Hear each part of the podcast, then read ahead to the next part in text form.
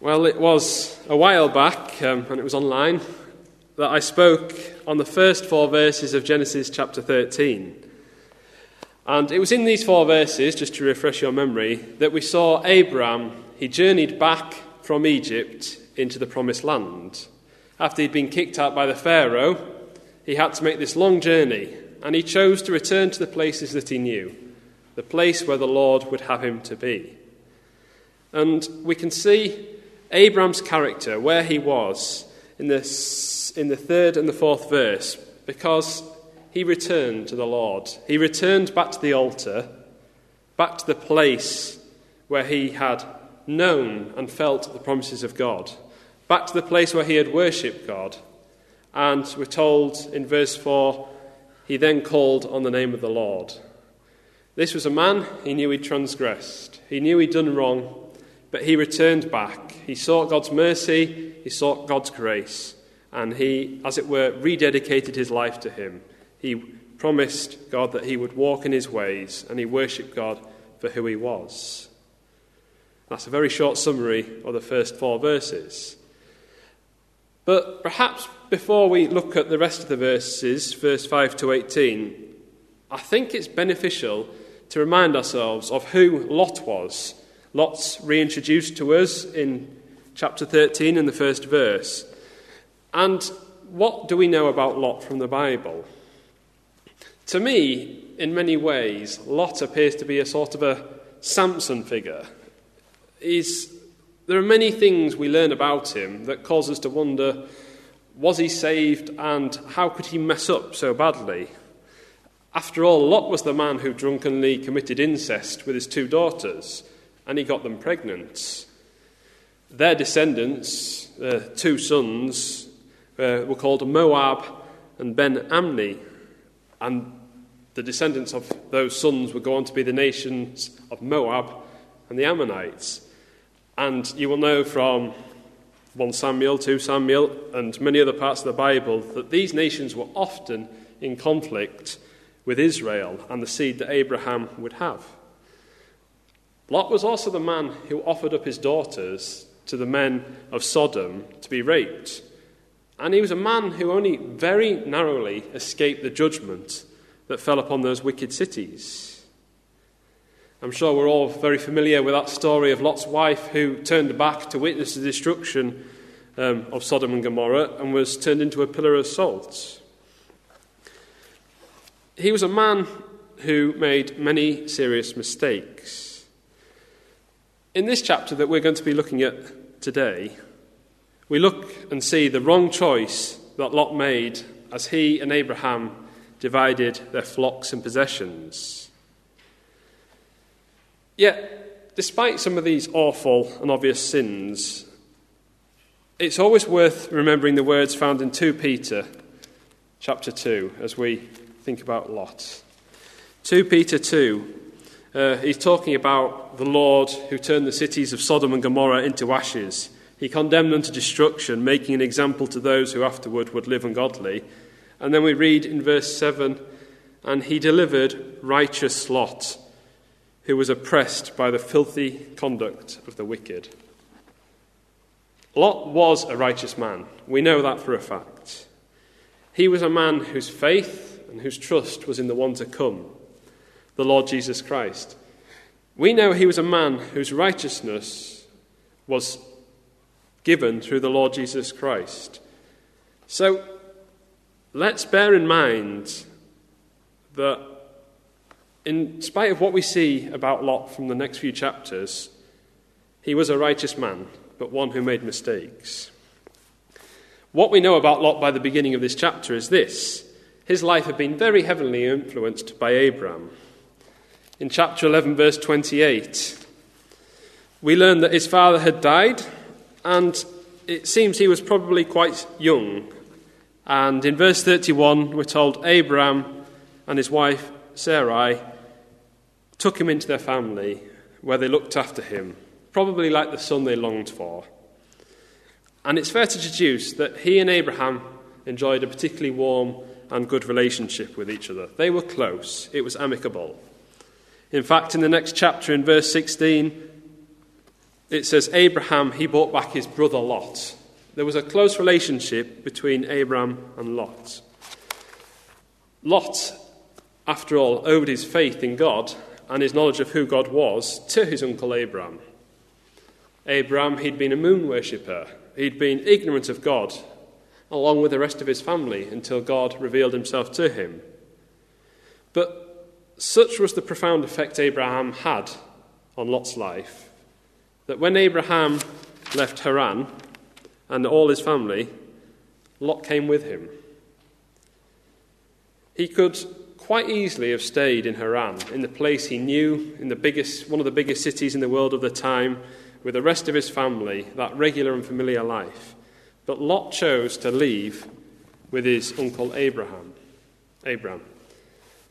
There was something about Abraham and what he had discovered about God that led him to choose to come, accompany Abraham into the unknown, trusting only in the promise that God had set before him. And so, as Lot travelled through the promised land with his uncle Abraham, he witnessed firsthand all that Abraham had been through. He would have heard first account, first-hand accounts from Abraham of what the Lord had said to him, of the promises he had. He'd have been there, perhaps he helped construct the altars that Abraham made and worshipped the Lord with him. We don't know, but he would have been there and seen it all. Lot would have known the sharp pangs of hunger that they experienced when the drought hit the promised land. And he would have known the desperation that Abraham and Sarai felt as they went towards Egypt. He would have known what it was to be a starving migrant in a foreign land. He would have known Abraham's plan. He would have seen the great plagues and how God had caused it all to come about and expel Abraham and Sarai out of Egypt. What I'm trying to demonstrate to you is that Lot was always around Abraham watching, witnessing, and learning from this great man of God and the relationship he had. He saw all this firsthand. But until the beginning of chapter 13, Lot has just been in the background. He's been just there, he's not part of the narrative, but now he's brought back. And we're going to, as we come to this passage at verse 5, we see that they'd returned into the promised land, and there was a new trial that was there. It was going to face both Abraham and Lot. They'd faced the trial of starvation in chapter 12, but there was a new trial. We taught Lot also, who went with Abram, had flocks, herds, and tents. It wasn't Abram who was only the rich one who came out of Egypt. Lot was also rich. He'd experienced great physical blessings. He had flocks and herds and tents. Perhaps he wasn't as wealthy as Abraham, there's no mention of silver and gold. But what he did have, he had plenty of. And it was this wealth that they both had that was to be the catalyst of the spiritual and physical trial to come. They were both about to face this trial of prosperity. And that's the first thing I'd like to look with you this evening the trial of prosperity.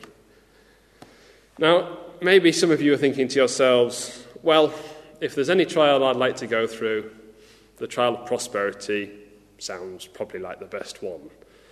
To have plenty of money, no financial worries, the ability not to have your ideas, your inspirations limited by money, it hardly sounds like a trial to me, does it? And indeed, in a world where money is what is used in return for services, goods, and labour, nobody desires to be without money, do they? Uh, there's the old saying, money cannot buy you happiness, but it sure helps.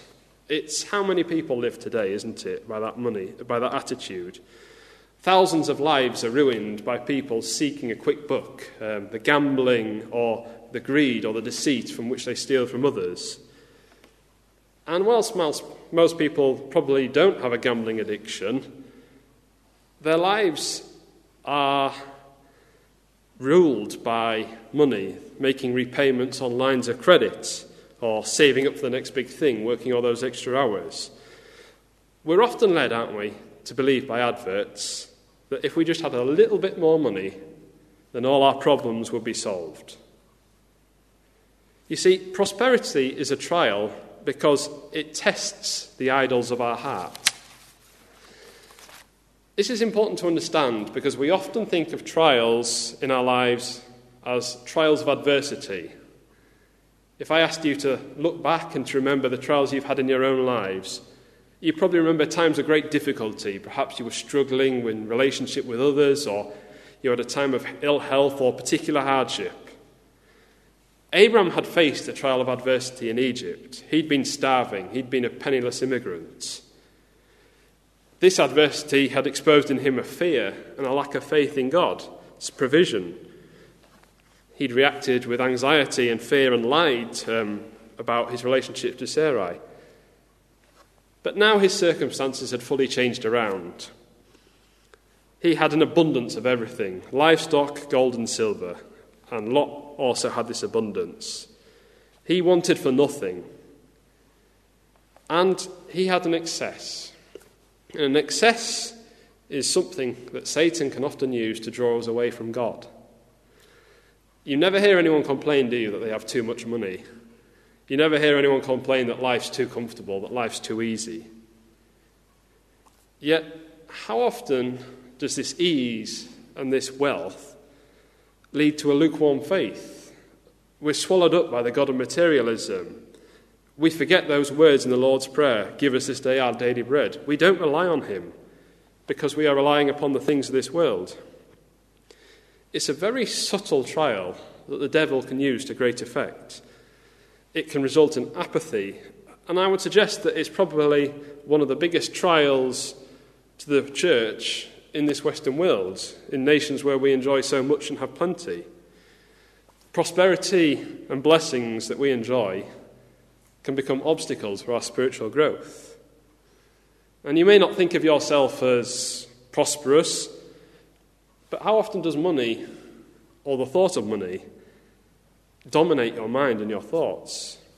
How often do you rely on God to provide on a daily basis, rather than take the food you have, the income you have, the job, and the peace you enjoy for granted? In the 30th proverb, it's Agur prays in verse 8. He says, Remove falsehood and lies far from me. Then he prays, Lord, give me neither poverty nor riches, but feed me with the food allotted to me. There is a trial of prosperity, and it was a particular test that both Abraham and Lot faced. We read the scenario for it in verses 6 and 7. Now the land was not able to support them, that they might dwell together, for their possessions were so great that they could not dwell together. And there was strife between the herdsmen of Abram's livestock and the herdsmen of Lot's livestock. The Canaanites and the Perizzites then dwelt in the land.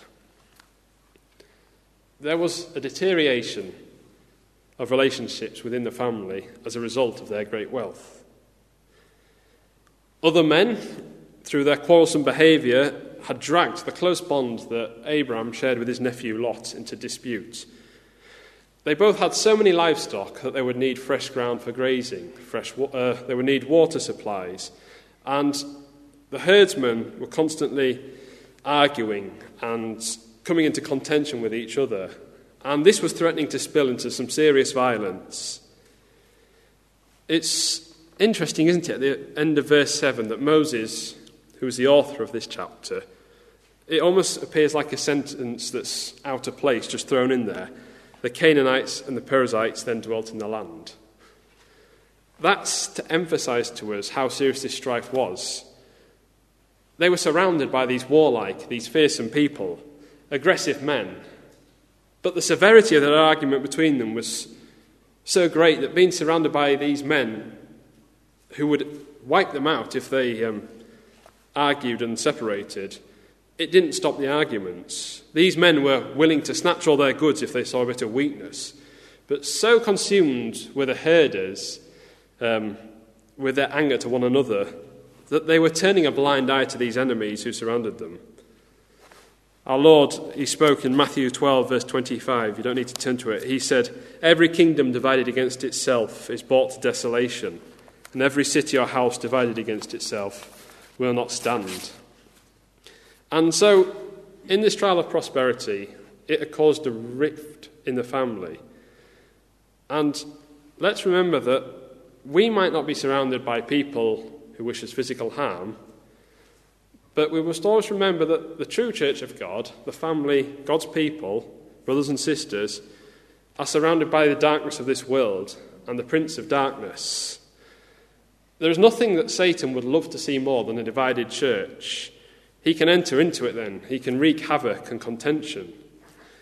In 1 Peter, he says, Be sober, be vigilant, because your adversary, the devil, walks around like a roaring lion, seeking whom he may devour. When there's a rift there, Satan is almost guaranteed to be right behind that. And so Abraham was faced with a choice. He could either preserve his finances or he could preserve his family relationship. Either Lot had to leave in order that his flocks could grow without hindrance, or else he could provide for his relative and he could maintain the peace and harmony that he had so far enjoyed with his nephew. And so, my second point is Abraham's choice finances or family. In verse 4, Abraham had gone to the altar and he'd called on the name of the Lord. He'd put his trust in God. And here was the first testing of his character and faith after this. Was he going to forsake his nephew or was he going to forsake his finances? Well, in verses 8 and 9, we have the answer. So Abraham said to Lot, Please let there be no strife between you and me, and between your herdsmen between my herdsmen and your herdsmen, for we are brethren. Is not the whole land before you? Please separate from me. If you take the left, then I will go to the right. Or, if you go to the right, then I will go to the left. Abraham knew that to separate was the only choice he had in order to resolve his situation. It was not necessarily an easy decision to make, between two men who had enjoyed a good relationship with each other and had been dragged into the disputes of other. But in order to prevent any future acrimony, Abraham magnanimously and he wisely said to Lot, We need to split, and I'm going to let you choose where we split first. It was rather like what happens in our household um, when we were younger. If we had to divide a cake in three, one cut, two chose. And in that case, Everyone was happy, nobody could feel aggrieved. But what we must remember as we look at this is that Abraham was the senior partner in their relationship in every single aspect of their lives. Abraham would have been well within his rights to have sent Lot away to fend for himself. Nobody would have criticized him. It was hardly like he was sending his nephew away destitute. If he went away with his own livestock, he could have looked after himself and um, he'd have eventually found some new lands and done the best he could. Um, but Abraham, as the senior partner, he was being more than just fair when he let Lot choose this land. Abraham was putting Lot first. He was willing to condescend himself before a man who was his junior in every single way. He forwent the privileges that were his by right. We can see that by his choice, he was willing to lose out on his finances and his rights in order to ensure that he remained um, in a good relationship with Lot and that there was peace between them. And it says a lot for his motivation, does this choice. It wasn't a weakness on his behalf that he was a sentimental old bloke who didn't like to make tough decisions. His motivation was born out of a trust and a love in God. There was a few acres of grazing land. They were hardly worth fighting for, were they, when his eyes were firmly fixed on the eternal perspectives and will of God. And because his eyes were fixed on God rather than the grazing land down there, and the promises that God had made to him at Bethel, he could renounce the things of this world that were temporary and that were passing. He could give them away sacrificially. And I think here we have a marvellous picture of what the Lord Jesus Christ did in his incarnation 2,000 years ago. In 2 Corinthians 8, verse 9, the Apostle Paul reminded believers at the church of Corinth of this truth. For you know the grace of our Lord Jesus Christ, that he was rich, and yet for your sakes he became poor, that you, through his poverty, might become rich. And then he goes on to describe this poverty, what the Lord Jesus Christ had done in that song found in Philippians 2, verses 5 to 8. Let this mind be in you that was also in Christ Jesus, this motivation, who, being in the form of God, he did not consider it robbery to be equal with God, but he made himself of no reputation, taking the form of a bondservant and coming in the likeness of men. And being found in appearance as a man, he humbled himself and became obedient to the point of death, even the death of the cross. The Lord Jesus Christ, his eyes were firmly fixed on the task that God had given him. He didn't come to this earth and demand the worship that was his by right, the adoration. Um, instead, he was the one who washed his disciples' feet and dealt so tenderly with those who were sick, those who were weaker than he was. He could have taken the best that this earth had to offer, and it still wouldn't have been enough. But instead, he was the one who came and was born in a manger. Not a palace, it's an act of incredible generosity and benevolence that we see in his life. He renounced the finest things of heaven in order to carry out God's plan of salvation, in order that there may be peace between man and God. And he left the worship of heaven in order to be here on earth and to save his people. For us, though, the application is slightly different. It's through our behaviour and our choices that we make to one another that God is glorified in this way. Jesus was asked by a lawyer in Matthew 22, verse 35 to 39. He was asked this question Teacher, which is the greatest commandment in the law? And Jesus said to him, You shall love the Lord your God with all your heart, with all your soul, and with all your mind. This is the first and great commandment. And the second is like it you shall love your neighbour as yourself. The second commandment, to love others as yourself, to give generously, to give sacrificially, cannot happen without the first commandment being obeyed. To give generously and painfully to ourselves against to give to others beyond our own self interest. It's not natural to us. We're selfish, we're sinful people who seek the best for ourselves. It can only be done, when God has taken control of our lives, when we are walking in close fellowship with Him, when He is our priority in life. And then it's only once we are like that that we can give freely and sacrificially like this. Abraham could do so because he loved the Lord God with all his heart. It was evident in his actions here. The Apostle Paul, he did something very similar. In Corinthians 9, verse 14 to 18, he says he could have drawn a wage for preaching the gospel of God, but he, he waived his right and he supported himself as he preached the gospel. So, the challenge for us here this evening is this Are you like Abraham? Is your wealth an instrument for God to use something that you can give away sacrificially, willingly and freely? Or do you seek after prosperity and comfort above all else? Do you keep these things for yourself? Because such an attitude can have massive consequences. If we look at the choice Lot had to make and his decision, as our third point, the choice between wealth or wisdom, we see the adverse effect that such selfishness can have. So, Lot's choice, it's found in verse 10 to 11. Lot lifted his eyes, and he saw all the plain of Jordan, that it was well watered everywhere, before the Lord destroyed Sodom and Gomorrah, like the garden of the Lord, like the land of Egypt as you go towards Zoar. Then Lot chose for himself all the plain of Jordan, and Lot journeyed east, and they separated from each other. So, having been given first choice, we're told Lot lifted up his eyes. They must have been on a raised area.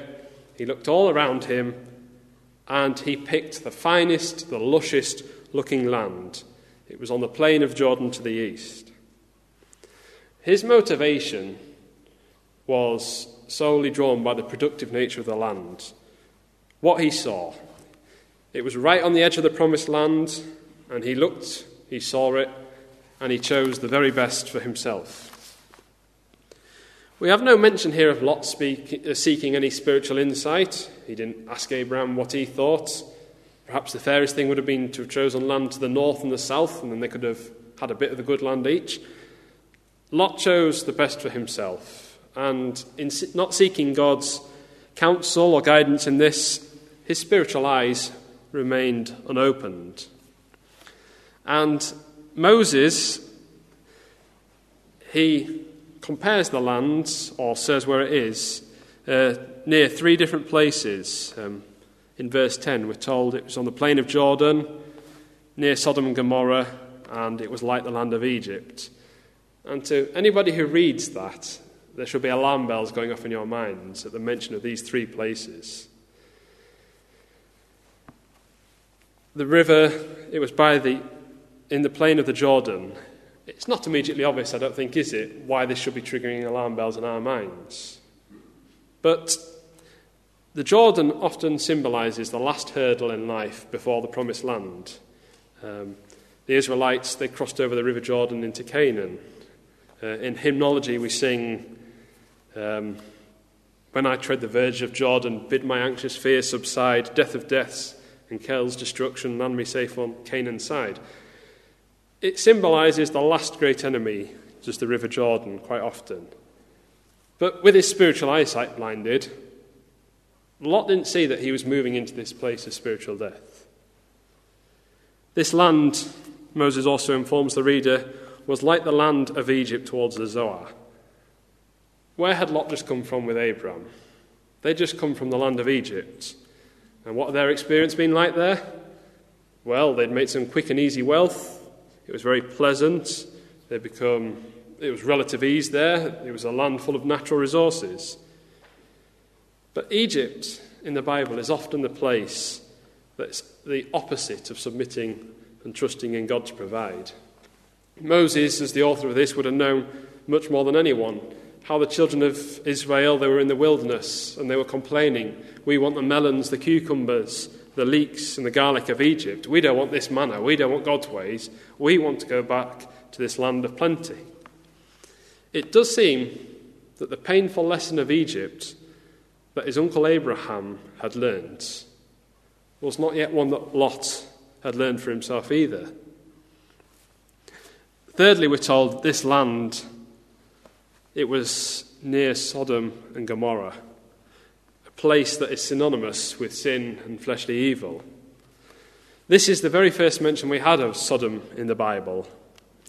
It's mentioned also in Ezekiel chapter 16, verse 49. The prophet tells us why this wicked, um, these wicked cities rather were destroyed.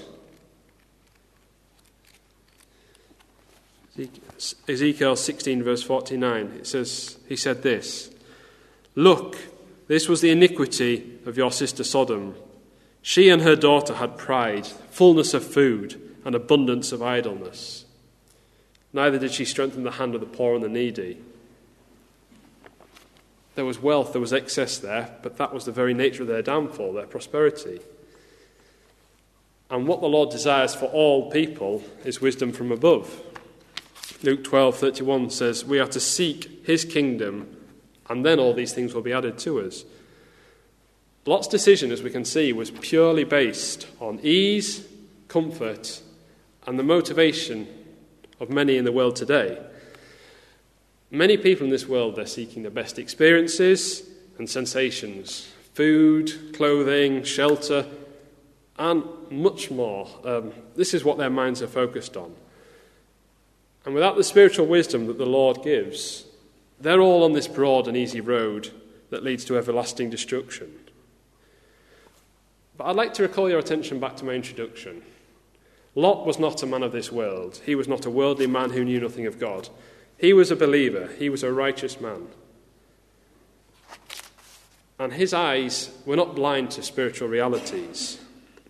He'd experienced God's guidance, he'd experienced a close relationship to God in his life, he'd worshipped him with Abraham, he'd been next to a man of great faith, and he indeed had demonstrated his faith um, when he left Haran and followed things that were invisible to the human eye. And so I think the most important lesson we can draw from this is that the believer can very easily be tempted by the trial of prosperity. Lot was not a new believer, he was not a weak believer, but he was tempted, he was drawn in by this trial of prosperity. And as a result, he was compromised. The temptations and the dangers that lay beyond this idyllic and fertile land were not visible to him on first inspection.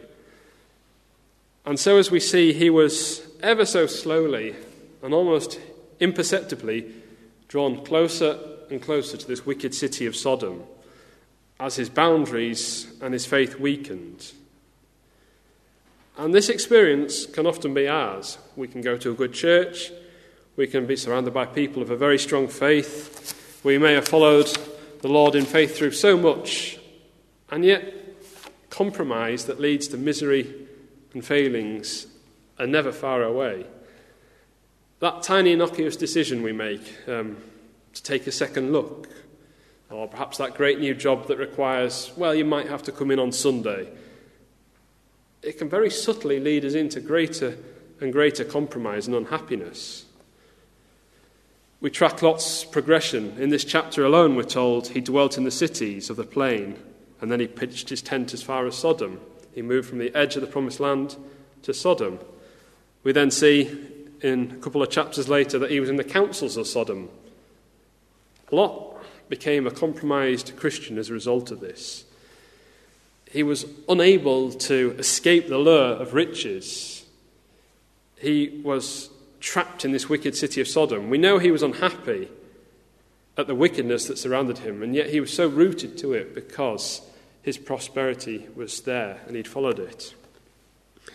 And Satan knows what he's doing when he sends these trials to us. In Luke 4, verses 5 to 8, he tempted the Lord Jesus Christ with exactly the same trial, the trial of prosperity.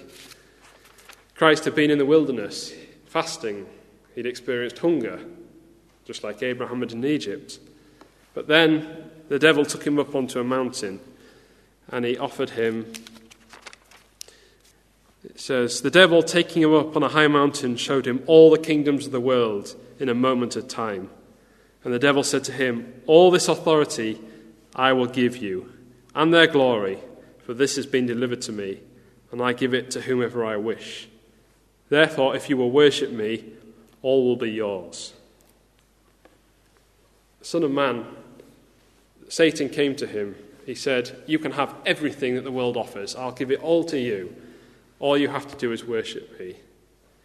And he knew that behind this subtle temptation was the, uh, was the um, temptation to avoid his agonizing death on the cross. He knew he had to face that. And the devil didn't mention that, but he was tempting him with this world's things, with an easy way out, um, in order to forego that. And Christ, knowing how wicked the devil is and how devious he can be, he used words of Scripture to answer the devil and to defeat him. He said, um, Get behind me, Satan, for it is written, You shall worship the Lord your God, and him only shall you serve.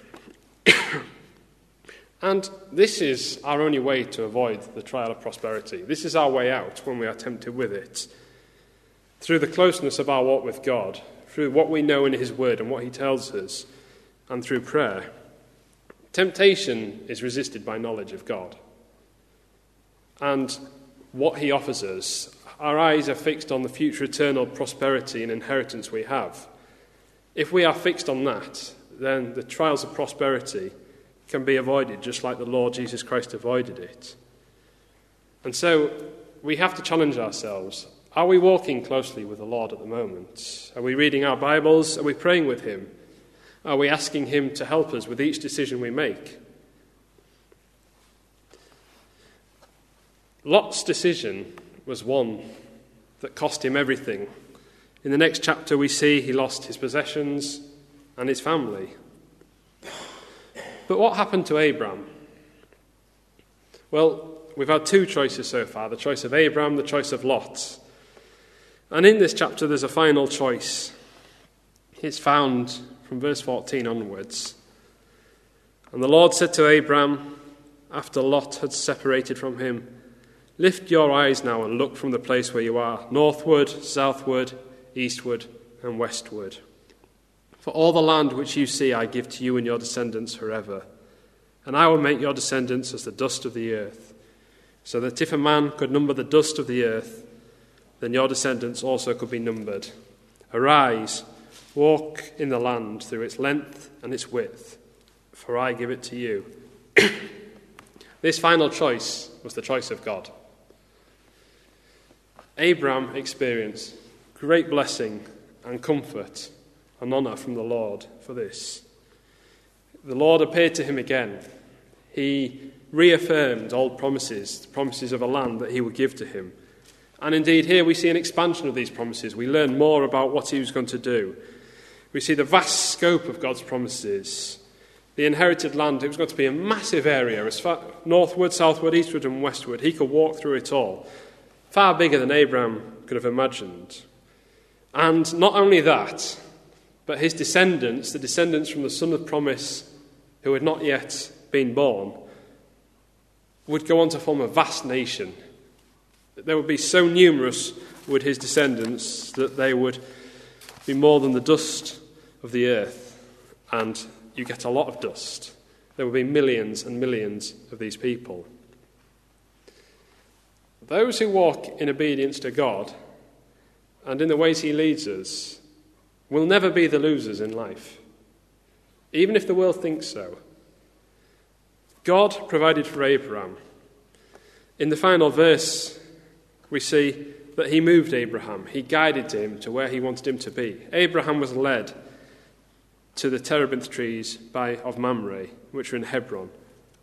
And once again, what did this godly man do?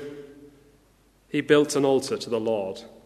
He approached him in worship. He approached him in praise and thanked him for, who he, for the guidance he gave and praised him for who he was. The Lord God gave Abraham all that he could see. And I close with this thought that the Christian also is the beneficiary of far more than they can see with these earthly eyes. The heavenly Canaan, which Christ has gone to prepare for his people, it's a place of untold glory, riches, joy, fullness, and life. And it's the inheritance for all those who walk in faith and obedience in this life. And so, our challenge from this passage is this let's be like Abraham. Let's keep our spiritual eyes focused on the prize before the altar of God. Let's be in constant prayer. Let's be reading His word. And then the Lord God has promised that all these things will be ours and we'll be safe from the misery and the um, fall that came to Lot if we keep our eyes fixed on Him. Amen.